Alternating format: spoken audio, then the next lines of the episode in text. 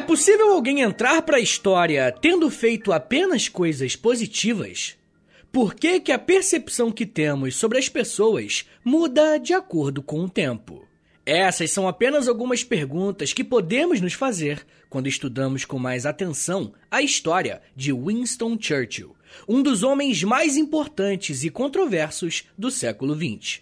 Se você assiste filmes e séries sobre a Segunda Guerra Mundial, é praticamente impossível não ver esse homem ser citado ou até mesmo representado nas telas. Por possuir uma personalidade forte, muitas vezes é feita uma caricatura de quem realmente foi o Churchill. Alguns dizem que ele foi o grande responsável pela derrota do Hitler, enquanto outros o chamam de racista. Apesar de todo o debate que existe em torno da imagem dessa figura histórica, eu proponho aqui que acalmemos os ânimos para estudarmos de forma séria essa figura extremamente complexa e ao mesmo tempo rica para a história moderna. O meu objetivo aqui não vai ser fazer você se tornar um fã ou até um hater de ninguém, apenas estudar a história de maneira séria e se baseando em fontes documentais e em autores respeitados. Então pega o seu cachimbo, porque eu garanto que a viagem vai ser boa. A história do nosso personagem de hoje tem início na união entre o Reino Unido e os Estados Unidos. E eu falo isso porque a nossa conversa começa no ano 1873, quando dois jovens se conheceram: Randolph Henry Spencer Churchill e Jenny Jerome.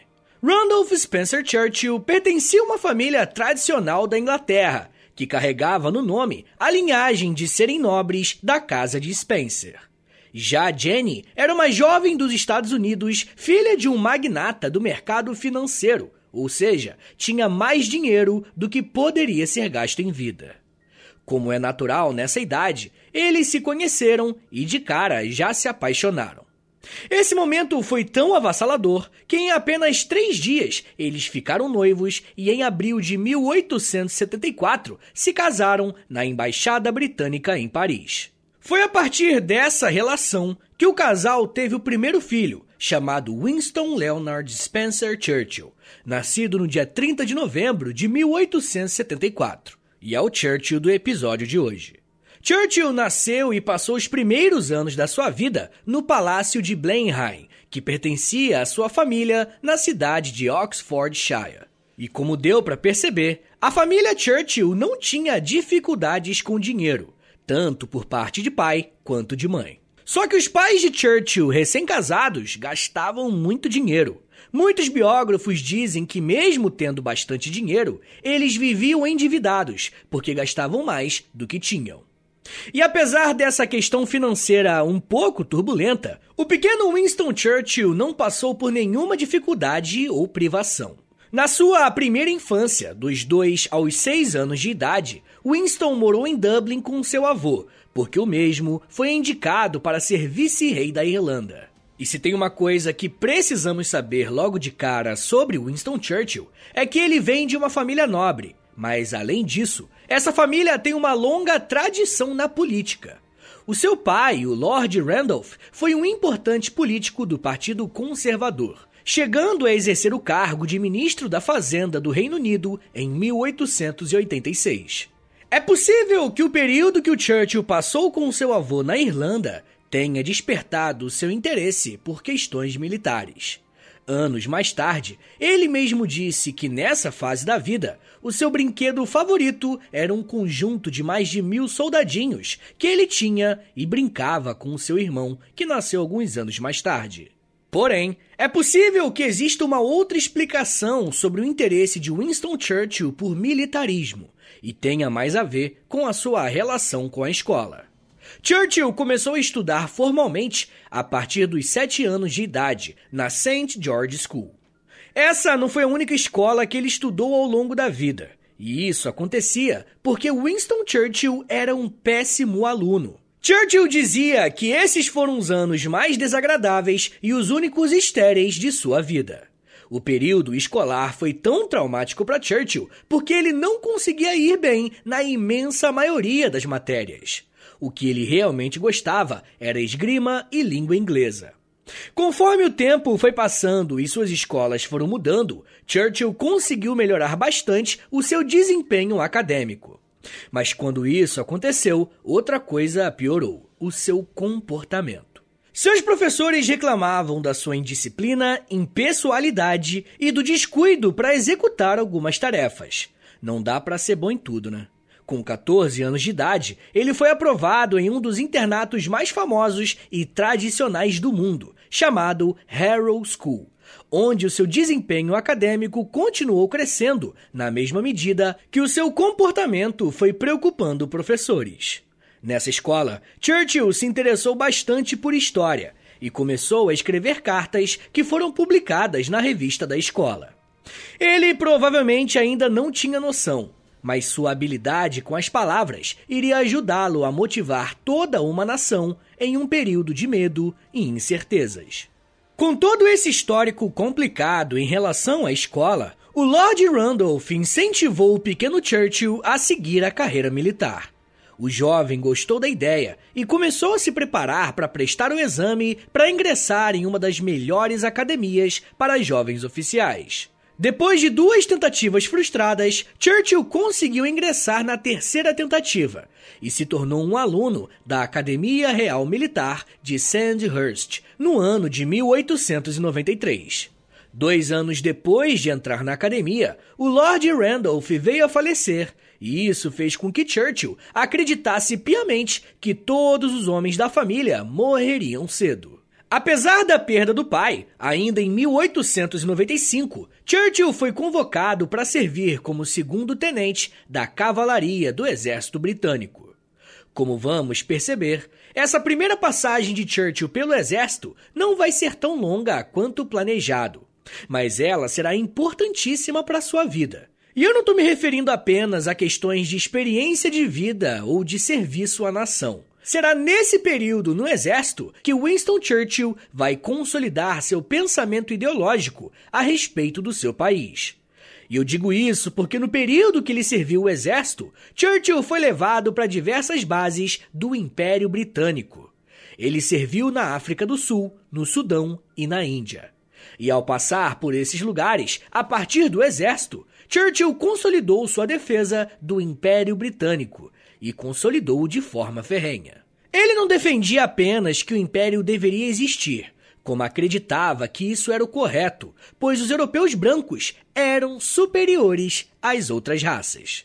Rapaziada, nós estamos falando do final do século XIX e vocês já devem estar cansados de ouvir de mim que esse era um pensamento muito comum na época.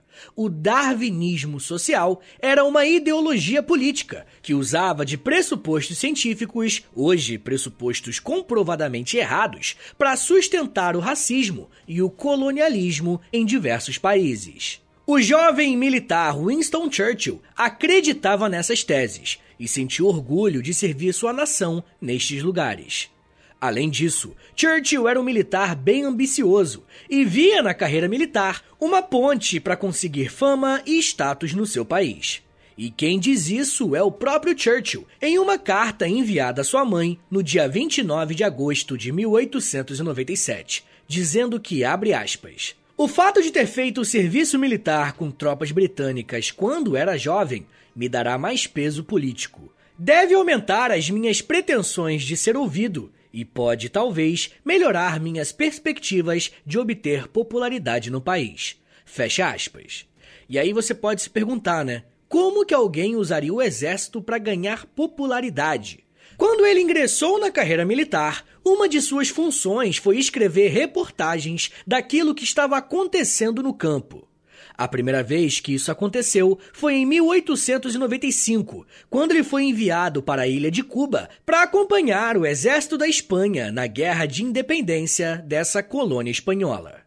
Em todos os lugares que eu citei, Churchill foi enviado como um correspondente de guerra, em situações em que o Império Britânico estava sendo atacado ou sofrendo resistências. Através desse trabalho como escritor, ele poderia aos poucos colocar as suas próprias impressões e marcar a sua personalidade nos textos que eram enviados para os jornais britânicos. Além disso, o jovem Churchill se interessava bastante pelos debates políticos e fazia de tudo para tentar se inserir nesse meio. E é claro que muitas vezes era visto com maus olhos por seus superiores, que acabavam ficando desconfiados dessa ambição política que Churchill tinha. A última experiência de Churchill no campo de batalha foi um pouco traumática. Em 1899, ele foi para a África do Sul para reportar as ações da Inglaterra contra os Boeres, que entraram em conflito contra o Império. Churchill acabou sendo capturado pelos inimigos e, após conseguir escapar, ele se tornou procurado em troca de uma recompensa. Não que ele fosse um militar forte ou influente no sentido bélico. É provável que os Boeres colocaram sua cabeça a prêmio por Churchill ter linhagem nobre. Afinal, imagina o que é ter como prisioneiro alguém que pertence a uma família da nobreza do seu inimigo. Mas, para sua sorte, Churchill conseguiu adentrar no território britânico e recebeu a oportunidade de voltar para casa em segurança. De volta ao Reino Unido em 1900, Churchill abandona a carreira militar para ingressar na carreira política. Desejo que nutria um bom tempo, como já falei por aqui. Ele se candidatou e foi eleito para a Câmara dos Comuns, o famoso Parlamento Britânico, como um político do Partido Conservador. A essa altura, Churchill tinha 26 anos e acreditava que essa seria sua oportunidade de mostrar o seu potencial. Porém, o cotidiano da política não é tão simples quanto costumamos achar e Churchill trocou de partido em 1904 por divergências partidárias e econômicas. Ele ingressou no Partido Liberal, um dos principais opositores dos conservadores. Os primeiros anos do século XX no Reino Unido foram acompanhados de pressões populares para que algumas melhorias na condição de vida fossem feitas. Motivadas por sindicatos e grupos civis ligados à esquerda, pautas como salário mínimo, seguridade social e direito a voto eram questões quentes que interessavam boa parte da população. Sabendo compreender o anseio da população, Churchill trabalhou para que o Partido Liberal conseguisse pegar essas demandas e as pautasse na política tradicional. Em outras palavras, foi a partir da atuação do gabinete dos liberais que diversas melhorias foram colocadas em prática, como o salário mínimo chancelado pelo próprio Churchill quando ele presidia a Câmara de Comércio do Reino Unido.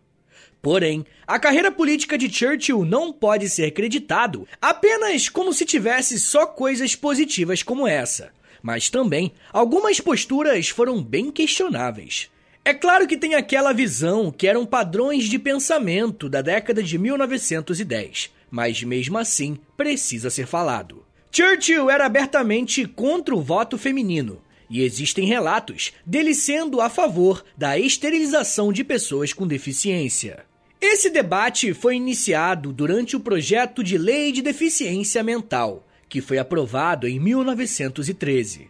A essa altura, Churchill inseriu uma cláusula sobre a esterilização forçada dessas pessoas com deficiência. Após muitos debates, essa medida acabou caindo, mas não podemos deixar de lembrar desse fato. Em 1911, Winston Churchill assumiu um dos cargos mais importantes de sua carreira e o colocou numa posição muito importante no Reino Unido. Ele assumiu o cargo de primeiro Lorde do Almirantado. E eu sei que é um nome meio estranho, mas quem assume essa posição comanda a Marinha Real Britânica. E logo Churchill começaria a modernizar a sua frota, e em pouco tempo o seu país entraria em uma das guerras mais mortais de toda a história. Na verdade, a história de Churchill passa necessariamente por duas guerras que assolaram o mundo: a Primeira e a Segunda Guerra Mundial.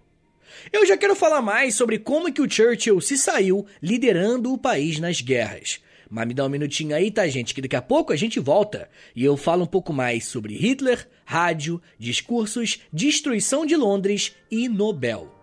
Segura aí, que é um minutinho só.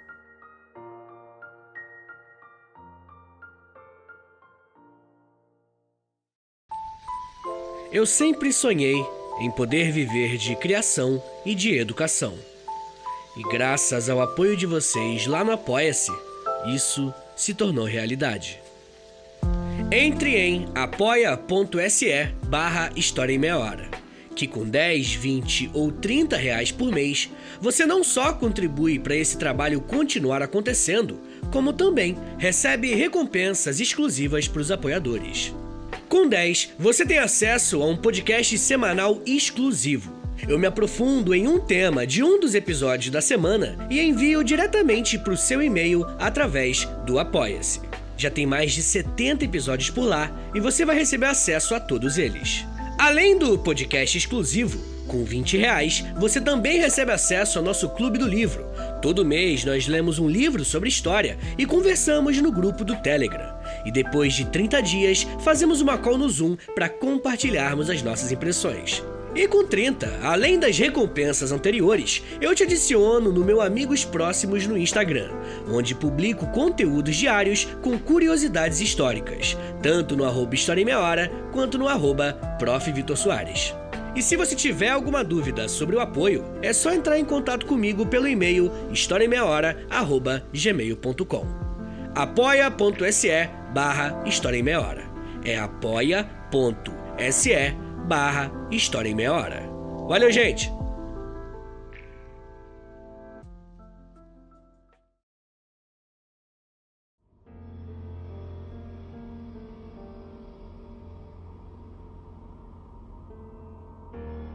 We shall defend our island, whatever the cost may be. We shall fight on the beaches. We shall fight on the landing grounds. We shall fight in the fields and in the streets. We shall fight in the hills. We shall never surrender.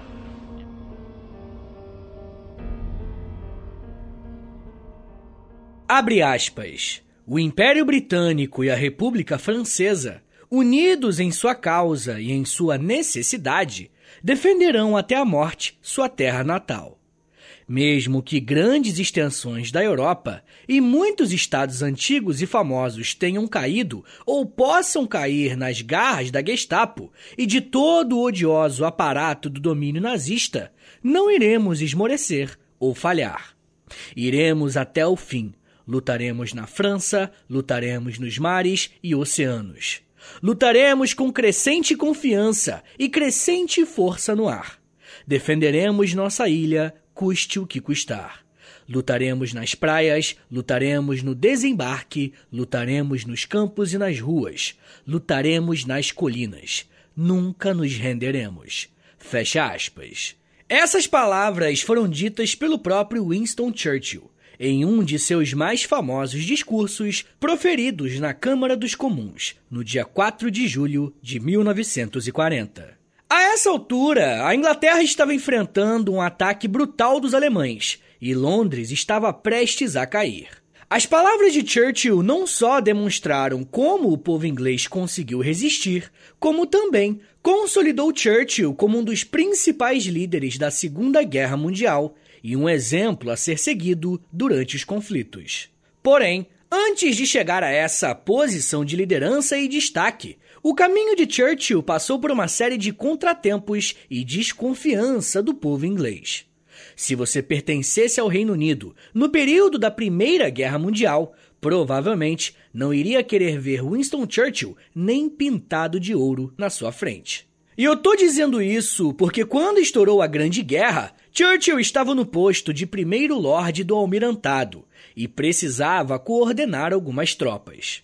Como o principal inimigo a ser vencido era a Alemanha, Churchill desenhou uma estratégia bem ousada.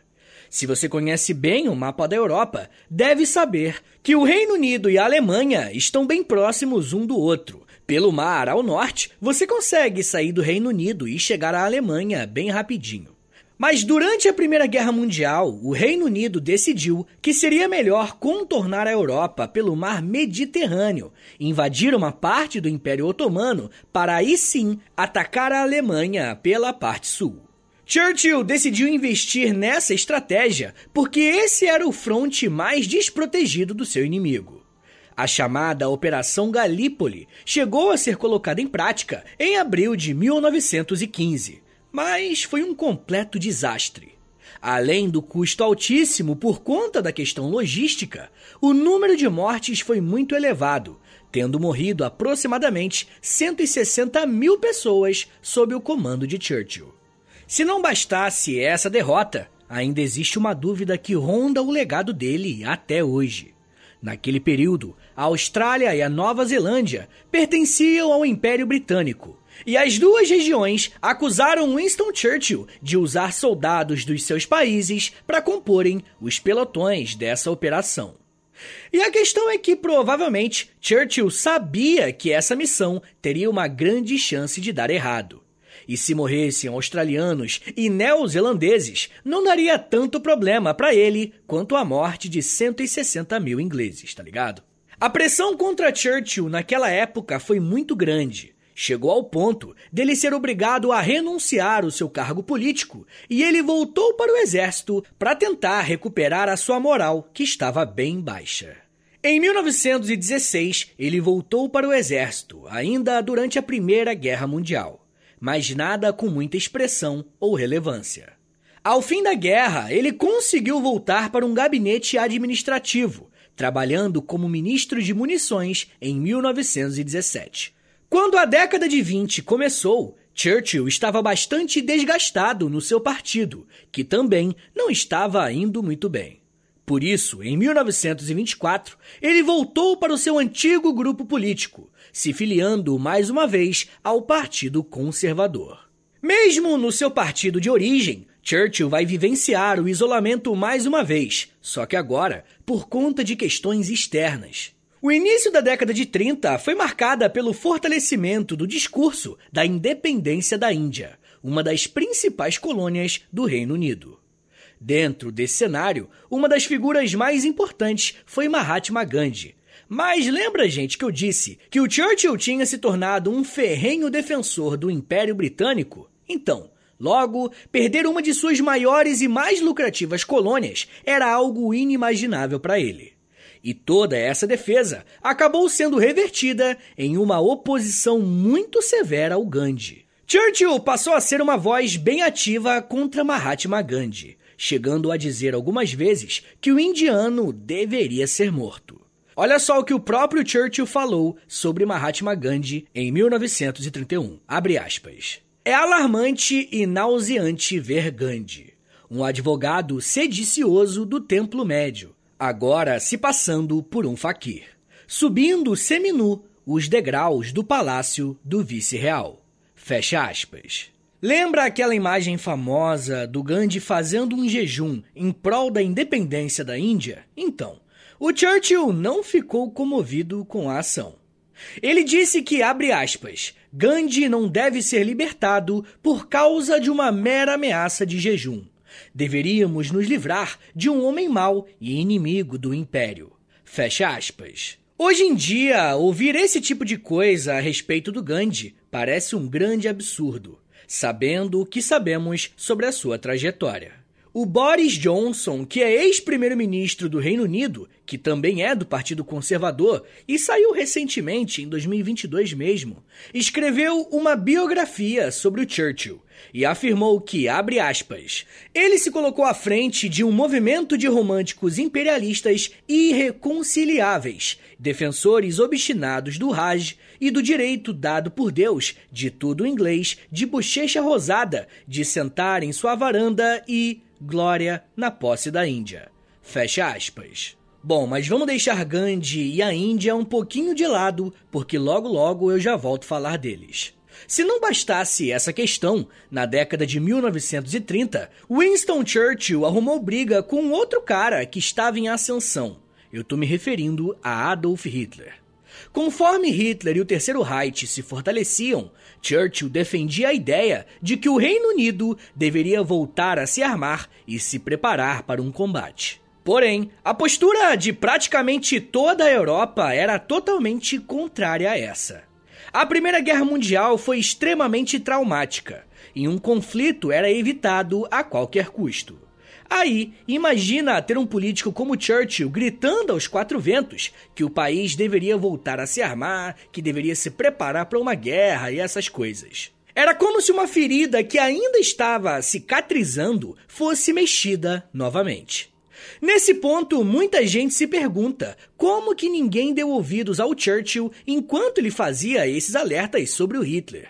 Essa é uma questão bem interessante e quem tentou responder foi o historiador John Charmley, dizendo que, abre aspas, a resposta curta é que ele usou exatamente a mesma linguagem sobre Gandhi no início da década de 30 contra Hitler.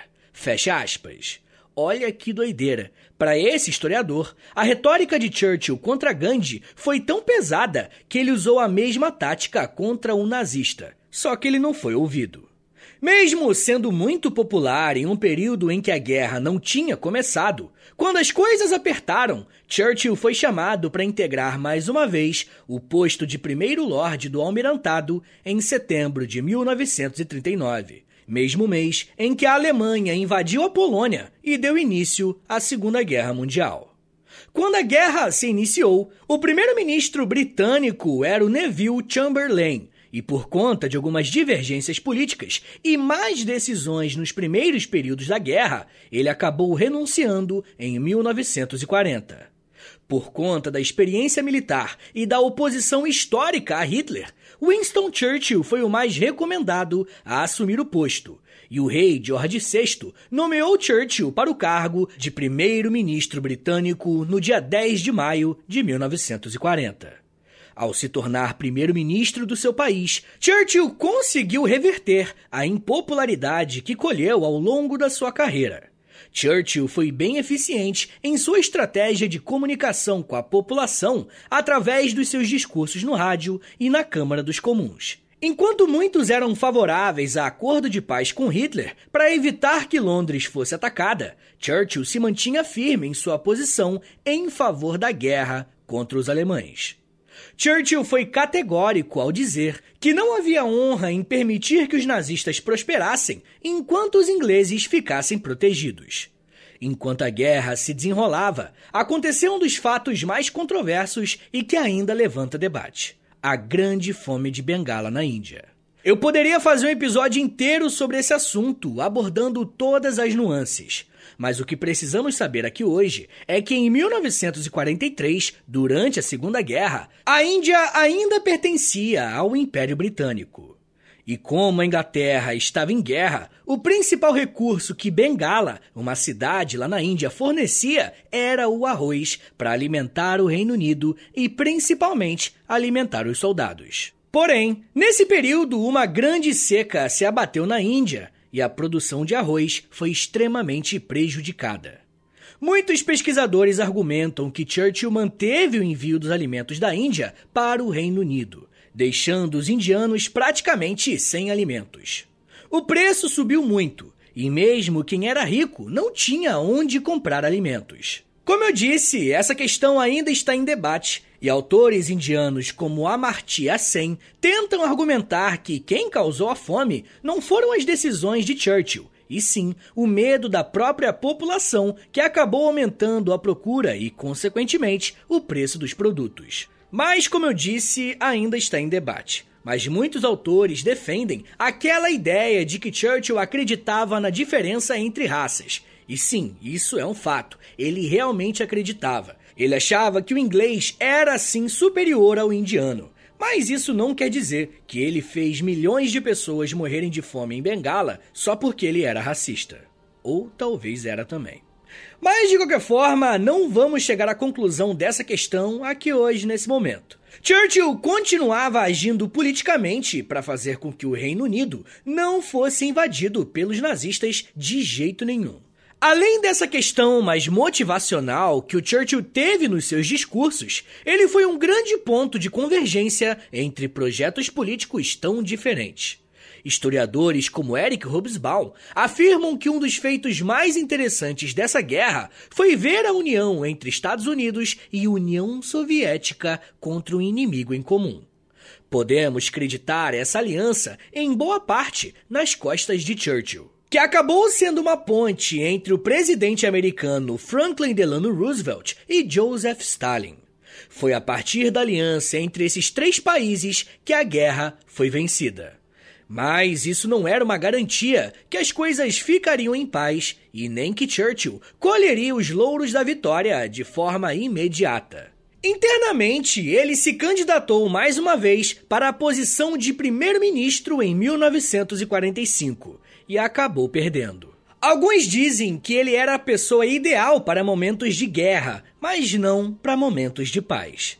Porém, Churchill foi um dos apoiadores da criação da OTAN e defendia que um ataque à União Soviética deveria ser feito logo após a Segunda Guerra, para evitar que Stalin quisesse fazer o mesmo que Hitler fez. Inclusive, foi o próprio Churchill que criou o termo cortina de ferro para se referir à relação da União Soviética com o Ocidente. Como deu para perceber, o velho gostava de uma briga, né? Churchill chegou a ser eleito mais uma vez para o cargo de primeiro-ministro e exerceu essa função entre os anos de 1951 e 1955. A essa altura da vida, sua saúde já não estava mais tão boa e ele precisou se ausentar do trabalho diversas vezes. O final da vida de Churchill foi dedicado à produção artística e de obras literárias. Pouca gente sabe disso, mas ele é autor de diversos livros, que vão desde história dos povos de língua inglesa até romances ficcionais. Churchill chegou a ganhar um Nobel em Literatura em 1953. Em 1963, Churchill receberia uma homenagem nos Estados Unidos, mas não pôde comparecer por conta dos seus problemas de saúde. Churchill veio a falecer no dia 24 de janeiro de 1965, aos 90 anos de idade, vítima de um derrame fatal. Não dá para falar do século XX sem falar de Winston Churchill. Da mesma forma que não dá para falar de história sem tentar compreender diversos ângulos dos personagens que marcaram uma época.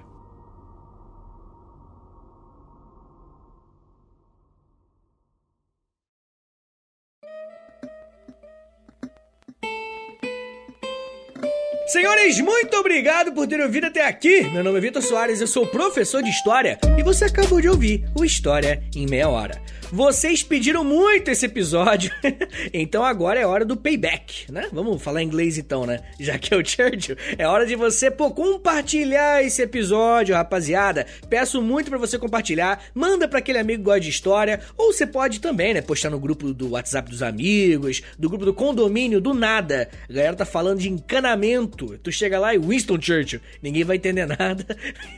Mas isso vai ajudar meu trabalho. Mas você pode postar também lá no Instagram, se você quiser. E aí você me marca no arroba História Meia Hora ou você pode postar no Twitter no arroba H30podcast. Rapaziada, se você gosta do História Meia Hora, se você quer ver esse podcast continuar de pé por muito tempo ainda, dá uma passada lá no Apoia-se, beleza? Não se esquece, é apoia.se barra História Meia Hora, que lá tem episódio exclusivo, tem Clube do Livro também, tá indo muito bem o Clube do Livro, tá muito divertido, tem conteúdo diário lá no Instagram, e aí, né, depende do nível que você assinar, que aí você recebe essas coisas. Mas não se se preocupa. Qualquer dúvida sobre apoio, você pode mandar e-mail para mim no historiameiahora@gmail.com. Lembrando que esse e-mail também é o meu Pix. Então, se você falar, pô, Vitão, não quero assinar cartão de crédito, essas coisas, quero só te dar uma moralzinha, então o Pix, historiameiahora@gmail.com, né? A chave é o Pix. Tá bom, gente? Ah, uma coisa importante, pelo amor de Deus, rapaz. Dá cinco estrelinhas pra gente aí no Spotify, clica em seguir também, por favor, e clica no sininho, tá bom? Rapaziada, não se esqueça dê uma chance pro Geografia em Meia Hora e também pro Astronomia em Meia Hora, tá? São podcasts que estão dentro aqui desse conglomerado de educação em meia hora que eu tô fazendo com os amigos